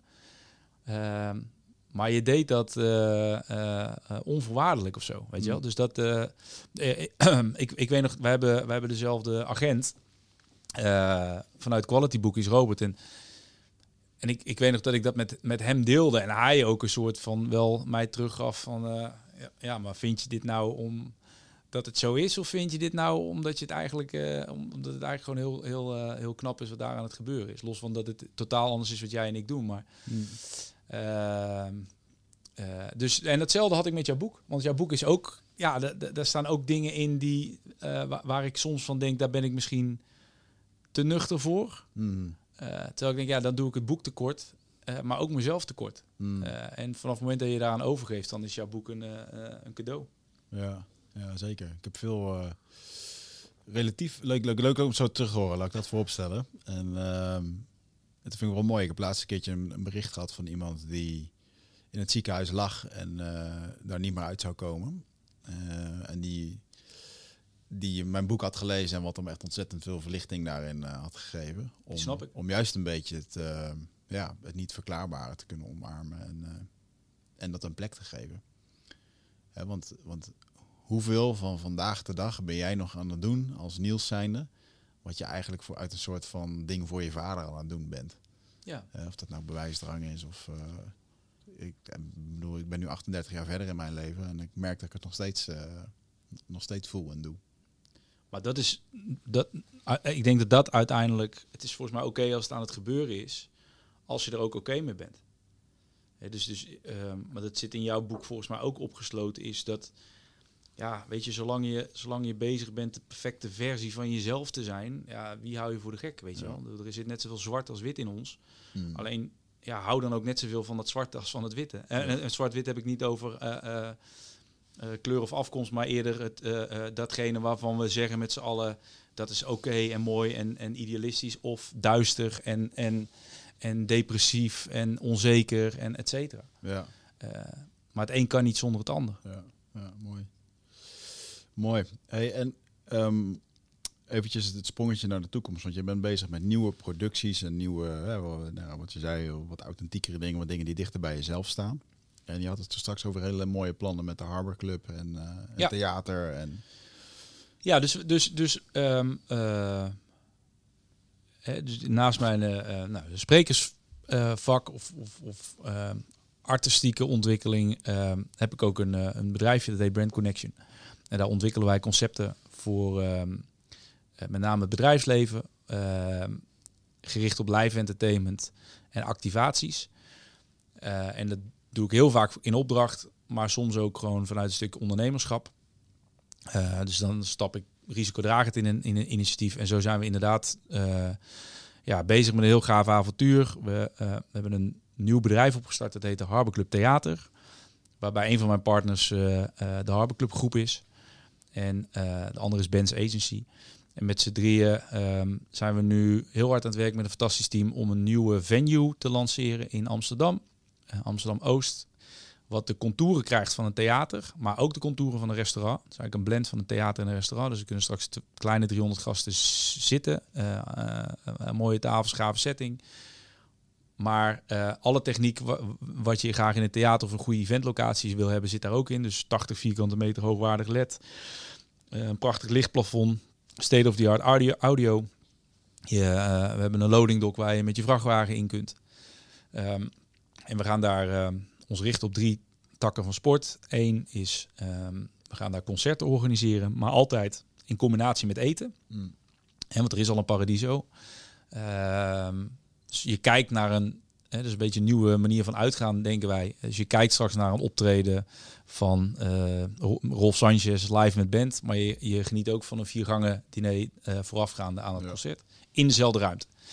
En het eh, tweede is dat nou, straks daar gewoon evenementen georganiseerd kunnen worden door bedrijven. En de derde, en dat vind ik de leukste, is dat we een eigen dinner experience ehm, aan het eh, produceren zijn. Die gaat 26 september in première. En dat is een ode aan de stad Vegas.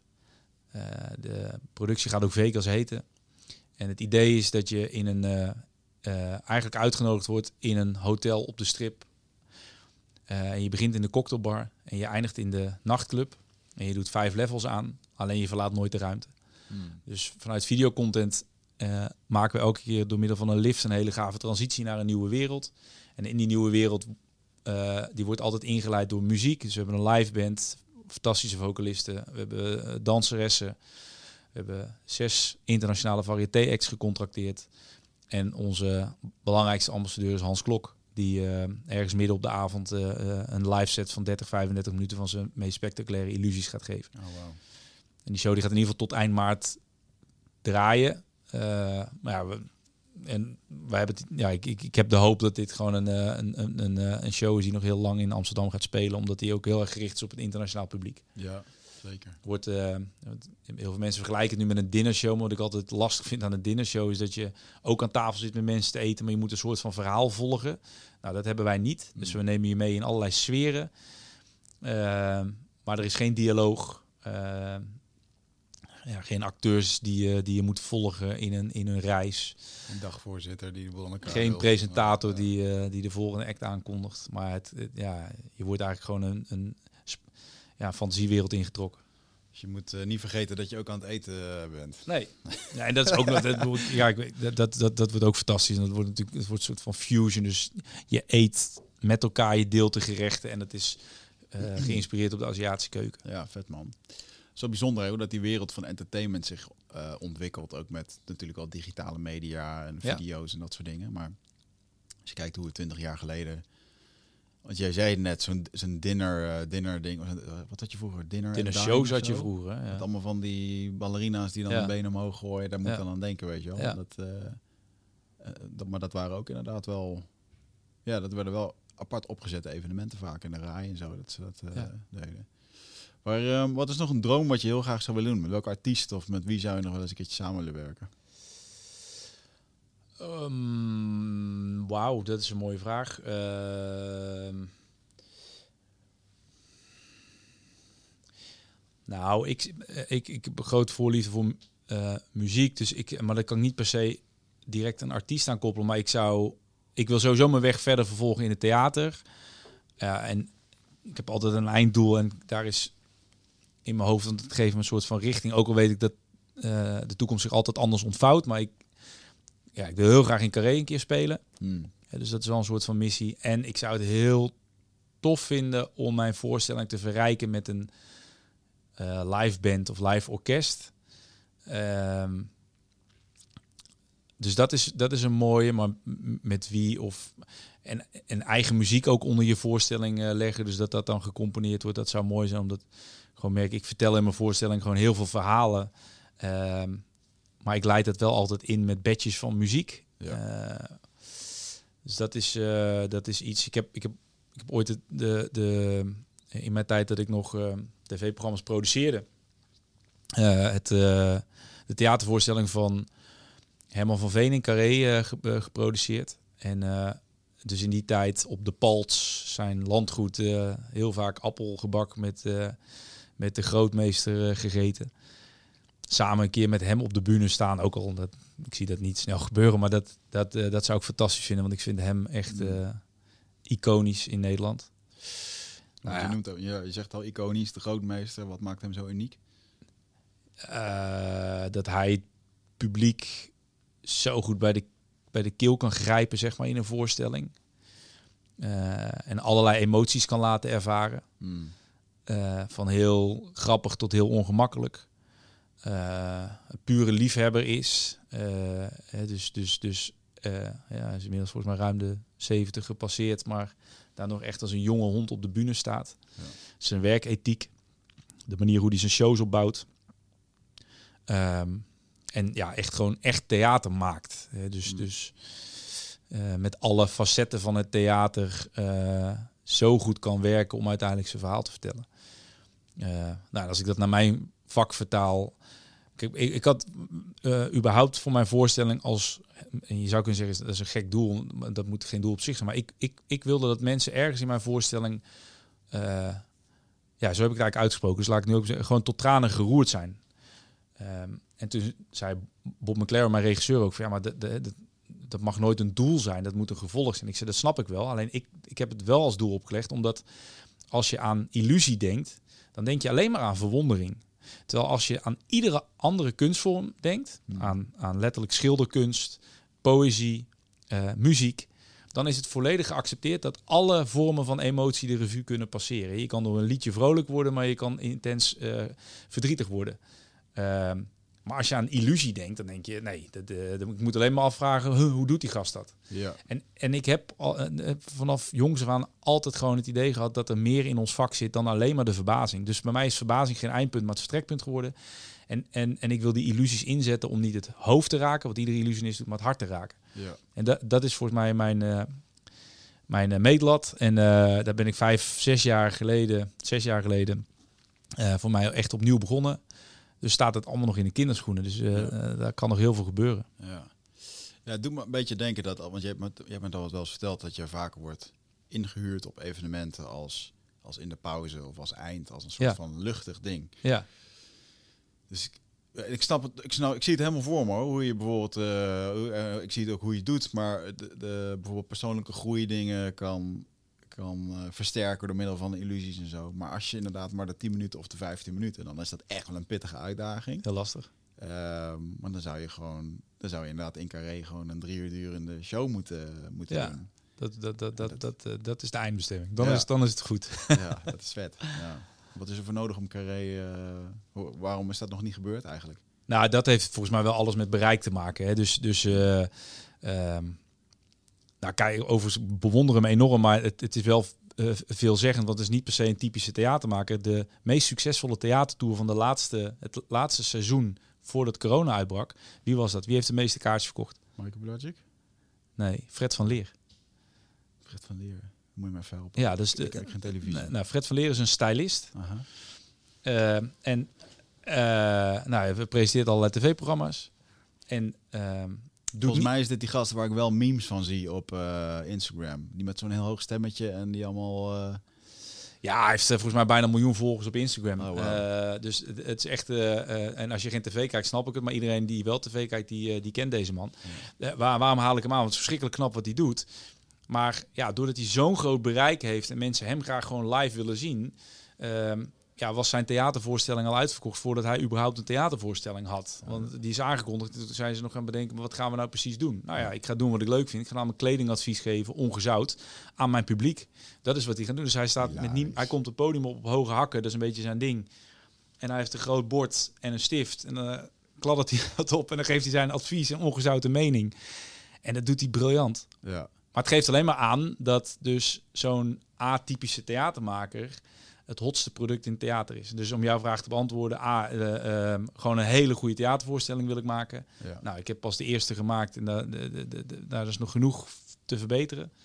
Uh, ja, en uiteindelijk zal ook je bereik moeten groeien om, uh, om mensen zover te krijgen om nou ja, ja, voor een show in Carré je, je kaartjes te kopen. Ja, ja, ja. ja, ik noemde net, ik noemde net Michael Pelagic, maar ook met het oogpunt dat zijn steeds meer die had ik ook, inderdaad, dat is ook een prima voorbeeld. Performers. Dus geen theater maken. Uh, ja, bizar dat hij zo. En die heeft een landelijke tour dan gedaan. Ja. En, uh, uh, want hoeveel man kunnen er in Carré? Ik denk 2100. Ah, ja.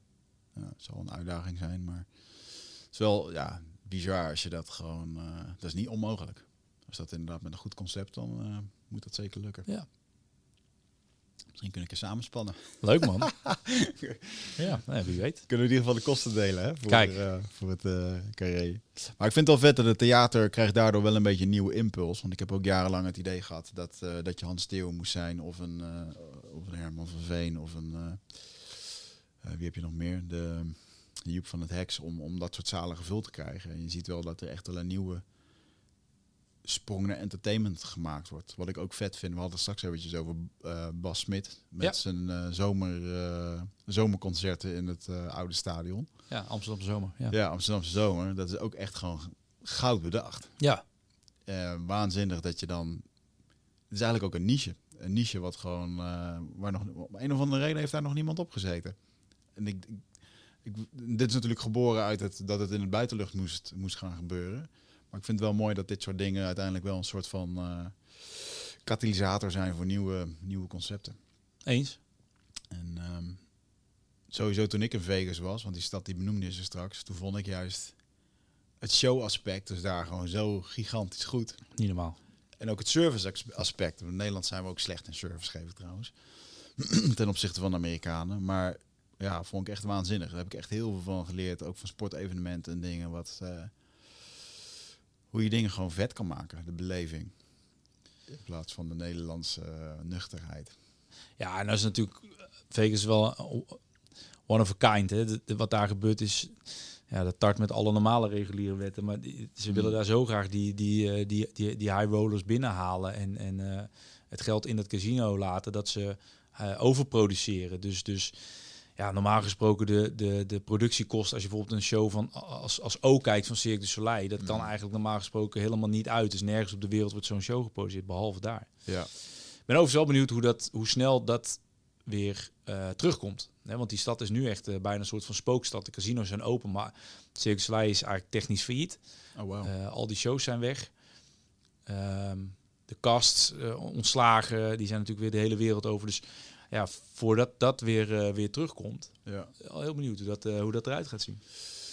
Ja, ik weet niet. Ik denk als er investeerders zijn die gewoon... Uh, er zitten nu denk ik ook echt wel heel veel investeerders te wachten met een hele hoop poen. Om gewoon de mooie concepten weer op te blazen, geld erin te schieten. En als het allemaal weer wat zekerder wordt, dan is dat een, kan dat een hele ja, investering eens. En ik, denk dat dat ook het mooiste in deze tijd is. Ik realiseer me dat niet iedereen die ruimte heeft. Maar als je op een of andere manier de ruimte hebt om deze tijd ten positieve voor je te laten werken.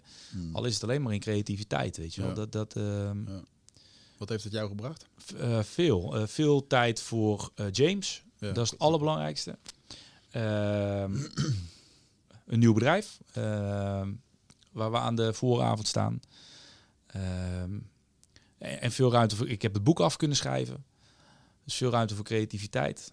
Uh, uh, nog meer, uh, dus in, in lijn met de Amsterdamse zomer doen wij vanuit Brand Connection een, een evenement al voor het tweede seizoen in Tilburg. Waar we iedere zondag eigenlijk iets anders, maar, maar een vier gangen diner serveren met een optreden van een bekend artiest. Ja, dat ontstond ook juni een jaar geleden in een tijdperk dat mijn agenda qua, qua spreekbeurten uh, binnen een week, uh, nou je hebt hetzelfde meegemaakt, uh, Mm. leeg was. Aan de productiekant alle producties on hold gezet werden. En ik een bevriende horecaondernemer sprak. Die zei, ja, ik mag weer mensen ontvangen, maar er komt niemand. Want niemand heeft nog het vertrouwen. En toen zou bij elkaar gaan zitten. Nou, daar is dat concept uit ontstaan. En dat, dat doen we nu inmiddels deze zomer 13 weken lang. Uh, en, bijna 5000 kaarten voor verkocht. Ja, dat zo'n samenwerking ontstaat in een periode dat je dus allebei een probleem hebt. Ja. En vanuit creativiteit gaat kijken hoe kunnen we, hoe kunnen we de verbinding aangaan. Dus, en die, dat type samenwerkingen in de tijd dat het allemaal goed gaat. Ehm, we zeggen wel eens in overvloed is het makkelijk om met mensen samen te werken. Ik denk juist vanuit een periode dat we toch ook wel wat angst hebben. Mhm. Als, je, als je dan de goede gesprekken hebt met, met mensen die ehm, eh, ja, met wie je goed zou kunnen samenwerken, dan uh, daar ontstaan mooie, daar, daar staan mooie ideeën uit, denk ik. Ja, dus, uh, uit een noodzaak, een stukje, ja, en gewoon ook het willen, het willen organiseren. Ja, maar ook alweer, en dat is ook in ons vak ontbreekt het ook gewoon weer gewoon bescheidenheid en nederigheid en, en, en, en, en weer het accent leggen op waar het om gaat, namelijk creatief mooie dingen maken. Daarom mm. is iedereen het, ons vak in ieder geval uitgaan. Dat maakt het overigens wel schrijnend dat er heel veel talentvolle mensen die heel graag iets zouden willen. Maar je zou maar een, een goede lichttechnicus zijn op dit moment. Ja. Nou, met de beste werkethiek en intenties van de wereld. Het werk is er niet. Dus je moet gewoon noodgedwongen het vak uit. Dat vind ik wel echt. Er zijn zoveel, met name achterschermen, talentvolle mensen die gewoon nu een, een ander vak gekozen hebben. Nadeel daarvan dus ook een ander ritme. Ja. En kom dan nog maar eens het vak in als je een jong gezinnetje thuis hebt bijvoorbeeld. Ja, dat zei uh, Wouter, die directeur van uh, Q-Dance, die zei dat ook toen hij hier was. Dat uh, ja. als straks al die bedrijven omvallen die de boksen en de lichten verhuren, en, ja, man, dan kunnen dat... we ook geen festivals meer organiseren. Nee. Dat is heel de, je hebt geen festivals, maar je hebt ook nog de hele keten daarachter. Ja. Dus dat, dat ben ik met je eens. Het is een liefhebbersvak. Ik moet altijd lachen bij de techneut. Als je dan daar komt, dan zijn altijd bepaalde types. Maar je voelt altijd wel de, de passie voor het vak en het, het goed willen doen. Ja, vind ik altijd mooi om te zien. Dat, dat, dat, ik vind dat ook inderdaad leuk aan spelen. Ik bedoel, het publiek, we zeggen altijd, we, willen het publiek voelen. Maar met echt goede mensen achter de schermen werken. Ja. Die, die passie inderdaad die jij beschrijft. Ja, dat, dat vind ik ook gaaf van live producties. Dat je met z'n allen voelt, oké, nu moet het gaan gebeuren. Ja, dat is een bepaalde magie die achter de coulissen hangt. Ja, inderdaad. zeker Ja. ja, vet. Wat is de mooiste creatieve productie die Nederland ooit heeft gekend? Volgens jou? Uh, nou, ik denk dat ik vind het altijd mooi als, als mensen een stukje van de wereld veranderen. Eh, ik uh, ben niet per se een groot musical liefhebber, maar uh, toen Soldaat van Oranje bedacht werd, gewoon die vorm. Uh, afstand nemen van de vorm die we met elkaar afgesproken hebben en een totaal andere beleving, dat vond ik erg sterk. Ehm, Sensation is daar ook een voorbeeld van geweest, denk ik. Mm. dat was ook gewoon een game changer. Ja. Ja, zeker. Toch? Het heeft wel een stempeltje achtergelaten. Ja. Zo. Op mijn ziel ook. ja, ja, poeh. Um, ja, ja, fantastisch. Uh, dus, dus dat. Uh, uh,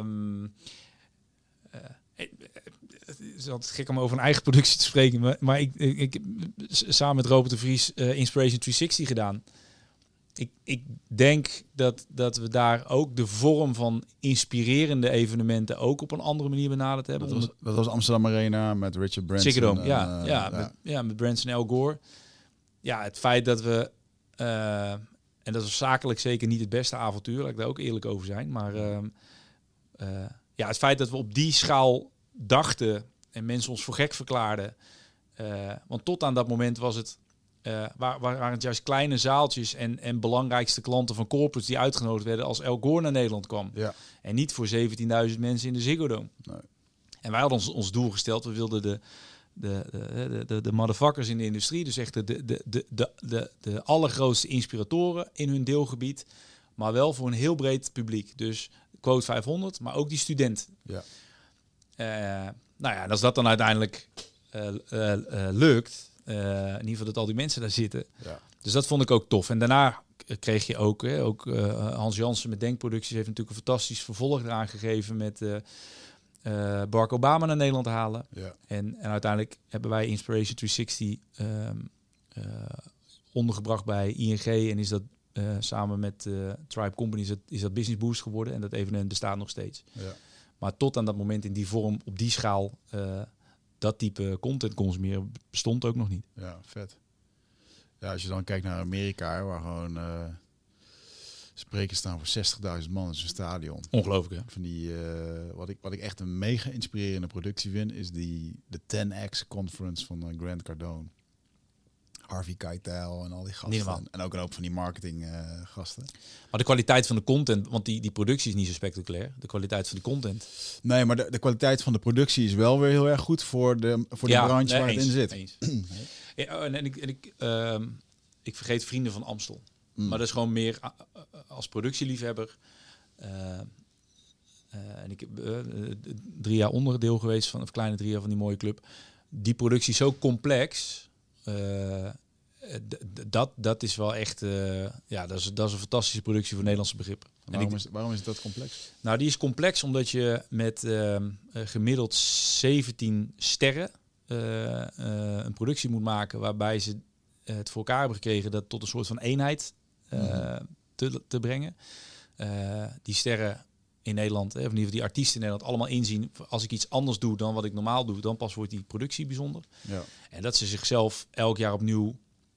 eh en, en Machiel Hofman is daar eh, eh, creatief eh, eh, eindbaas. eh, eh, uitdagen om, om productioneel, eh, visueel eh, eh, tot, tot, nieuwe, ja, tot, tot, tot nieuwe vormen te komen. En die productie, eh, als het gaat over changementen en, en duetten en, en eh, special effects. eh, nou, elk jaar gewoon eh, verder te stretchen. Ja. En dan zijn het ook nog eens verschillende producties in één. Want de, bij Vrienden van Amstel heb je een backstage productie. Dat is een soort heiligdom waar die artiest vrij kan manoeuvreren met zijn eigen vrienden en familie. En omdat ze een week of soms anderhalf week samen zitten, moet dat ook, ja, dat moet ook een soort als een tweede huiskamer voelen. Dat ziet er echt altijd heel goed uit. Oh, wauw. Dan heb je de gewone productie natuurlijk nog. En je hebt het VIP-dorp, waar elke dag 1300 gasten eh, eigenlijk al een voorevenement hebben voordat ze de, de, eh, de, de grote zaal van het Ahoy in eh, lopen. Dus dat is, dat is productioneel, is dat wel. En, eh, Ja, nooit gedacht dat zo groot... Ja, dat krijg je als je al twintig jaar in televisie kijkt. Dan mis je al die dingen. Maar kijk je al 20 jaar geen televisie? vanaf mijn 21... Nou, bijna. Vanaf mijn 21ste. Maar Ja. principieel niet? Of? Ik weet nog heel goed het moment, jongen. Ik had toen op een gegeven moment een relatie met een, eh, vriendin. En ehm, we hingen als je thuis kwam, stond dat ding aan. En de hele dag maar een beetje, eh, als, je, als je student zijn, de hele dag zitten kijken. Ja, Discovery, National Geographic en al die, die meuk. En ik, weet nog wel dat er een heel helder moment was dat ik echt eh, een beetje zat te balen. Ik denk gewoon in algezin van, het- van een beetje zat te balen van mijn leven überhaupt. Maar dat de tv eigenlijk bepaalde of dat ik een leuke avond had, ja of nee. En ehm, ja, toen ging die, die relatie ging uiteindelijk ook, eh, ook uit. En ik merkte uiteindelijk dat ik dus ook misschien wel veel tv zat te kijken, omdat zij dat ook wel vaak deed. Of Ja. dat het gewoon de modus was. En toen ben ik gewoon weer volledig in het, eh, in het sporten gedoken, waar ik toen even een break van had genomen. En ehm, toen had ik sowieso ook geen tijd meer om te kijken. Maar ik besefte toen wel, ik had toen een heel helder moment van ja, ik heb nu gewoon een rotavond omdat er niks op televisie is. En dit is nu al vier avonden zo. En eh, wanneer komt weer een leuke film? Dat ik daar echt zoiets had van ja. En eh, ik had al wel heel snel het besef van ja, het is gewoon een... eh, ik wil niet als een soort zombie achter dat, dat apparaat zitten. En, Maar kijk je wel Netflix? ja, dat dan weer wel. Oké, ja. Maar dan kan ik zelf kiezen wat Ja. ik kijk. Ja. In plaats van zitten Vroeger zat je gewoon te wachten totdat er wat leuks voorbij Maar dat Bing-watchen, dat doe je, je. Kunt wel de verleiding weerstaan als die serie Ja. grijpt, dan ga je niet gewoon... eh Ja, daarom kijk ik geen series. Ah, wat goed man. Nou, af en toe wel. Ik heb bijvoorbeeld die Peaky Blinders, is mijn laatste. Dat vind ik dan tof. En dan, maar daar doe ik dan maanden over om dat helemaal te bekijken. En dan... ehm, Grappig, die jagen kreeg in een weekend doorheen. echt? Ja. Oh, wauw. als, nee, dat als, als ik als ik, daarom, ik ben altijd heel voorzichtig met een, met een nieuwe serie. Maar als ik een nieuwe serie heb, Ja. ja. Dus eh, Game, Game of Thrones, daar, daar had ik dat ook mee, dat ik dat 12 uur kon kijken. En ehm hij had toen echt een mega-serie over dat eiland Lost. Was dat heb, hem? heb ik niet gezien. Nou, dat vond ik waanzinnig. Dat vond ik ook cool. Maar goed, dat was nog steeds in die periode ook. Dus toen- maar nee, het voedt mij nog gewoon niet. Maar ik snap ook wel dat ik dan af en toe weer wat... Ik zou het wat vaker moeten doen, misschien uit professioneel oogpunt, om te kijken naar productie en zo. En, maar ik kijk nu bijvoorbeeld ook naar zo'n serie, eh, se- serie, eh, zo'n bijvoorbeeld zo'n Games of Thrones, wat ik dan super interessant vind, is kijken hoe dat ze het gemaakt hebben met special effects. En waar ik vroeger van droomde als acteur zijnde, hè, op zo'n set en al dat soort dingen, dat is vandaag de dag echt helemaal niet meer zo. Dat is gewoon een groene hal. Ja. Alles is gewoon bijna Ja. fake. ja, het is een hele andere, andere manier van, van werken geworden. Dus dat, ehm, ja, ook een interessante eh, transformatie heeft dat doorgemaakt. Maar goed, dat is mijn eh, tv-uitleg. Oké. Ja. Maar jij kijkt wel veel tv 20 dan? jaar in televisie kijkt, man. Ja, zouden Nee, meer ik kijk mensen- helemaal niet zoveel, maar 20 jaar Zouden gewoon meer geen mensen moeten doen. Ja, dus nee, dan zaten we nu niet in waar we nu in zitten. Nee, nee ja, ja, dat- ja, dat misschien wel een punt. Nee, ik kijk ook, ik, ik kijk Netflix eh, wel vaak, want ik kan echt wel genieten om gewoon in eh, meegenomen te worden in een goed, goede serie. En ik kijk eh, selectief tv, dus ik eh, ehm, talkshows, eh, eh, eh, het nieuws. eh, eh, en ik vind goede live shows, dus bijvoorbeeld, ook al heb ik niks per se met een groot deel van de muziek, maar het, het Songfestival, de omvang, eh, omvangrijkheid van, eh, van, van, van zo'n productie, dat vind ik altijd wel mooi om te zien. Ja, maar jij kijkt er anders naar, want jij hebt daarin gezeten. Je hebt er, of je zit er nog in. Ja, misschien. De, misschien- eh, ja, dus het is misschien inderdaad, hoe noemen ze dat, beroepsdeformatie, ja. Maar ik heb bij het boek ook, wat ik bijvoorbeeld altijd een tekort, want jij vroeg eerder, hoe was het vroeger qua eh, hoe je eh, tot informatie kwam. Je had dus ehm, eh, de, de, de mooiste illusies en experimenten werden altijd uitgelegd in boeken. Mhm. Omdat een aantal van die puristen vonden, het moet geen dvd maken, maar ik, ik beschrijf het in een boek. Alleen, ik was heel visueel beeldend ingesteld. Dus dan las je over een techniek en dan was er een getekend plaatje. Maar ja, ik vond het heel moeilijk om dat van 2D naar 3D te krijgen. Dus koos ik voor de dvd's en de, en, de, en de banden. Toen ik dit boek schreef, dacht ik, oké, maar nu ga ik dus wel een boek schrijven. Ik ga ook in, die, in dat boek minimaal acht illusies prijsgeven. En ik wil dat mensen niet alleen voor het geheim gaan, maar er ook echt mee aan de slag gaan. Ja. Dus nu zit er in elk hoofdstuk, dat vind ik echt wel cool, een QR-code. En dan kom je in een studio waarin ik eh, sta en die illusie die ik net heb uitgelegd in het boek nog een keer stap voor stap laat zien. ja. In de hoop dat ik daar mensen... eh, ik zou het tof vinden als ze er ook echt iets mee gaan doen. Ja, vet. Want wat is de... Waar ben je het meest trots op in je boek?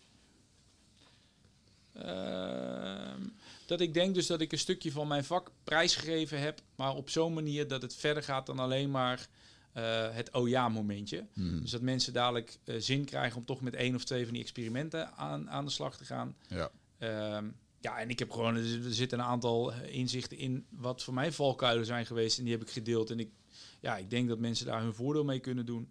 Ehm, eh, ja, eh, dat. En ik krijg, ik, ik krijg nu vanaf strandbedjes eh, op allerlei Europese zonbestemmingen. Ja, dat mensen het gewoon heel leuk vinden om het te lezen. En het is, ja, want het staat in de categorie managementboek, maar ja, het is ook Mm. gewoon, er staan ook gewoon persoonlijke verhalen in. Ja. Dus ik vind ook, een, als je de tijd neemt om een boek te lezen, tuurlijk vind ik het gaaf als mensen er wat van opsteken. Maar ik hoop ook dat ze het gewoon met veel plezier gelezen hebben. ja. Mooi.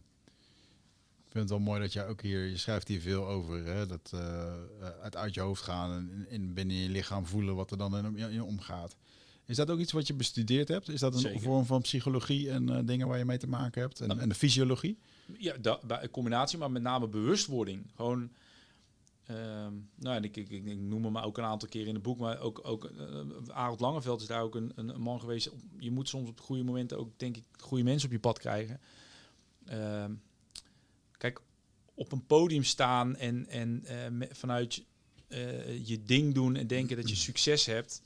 Ja, ook dat is een illusie, zeg maar. Dus ehm, gewoon echt voelen wat er te voelen valt op dat podium. En dat klinkt misschien heel zweverig, maar ook gewoon volledig oké zijn als je wel gewoon 's ochtends ruzie met je vrouw hebt en in je auto stapt en smiddags voor een bedrijf. Het is onnatuurlijk wat we doen. Hè? Dus op een podium staan zichtbaar voor een groep. De 95% van de wereldbevolking ziet dat als doodsangst nummer 1. Ja.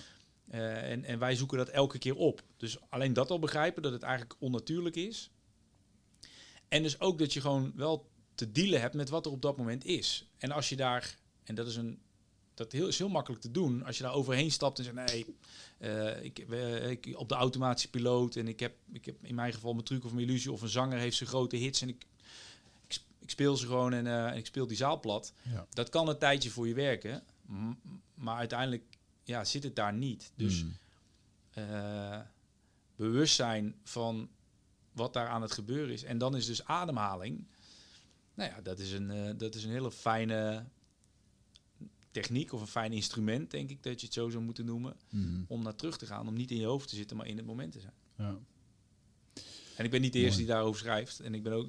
Het, maar ik vond het wel belangrijk om dat ook in het boek mee te nemen. Ja. ja, rakend man. Ik bedoel, ehm, eh, eigenlijk wat je doet is gewoon heel veel persoonlijke groeidingen.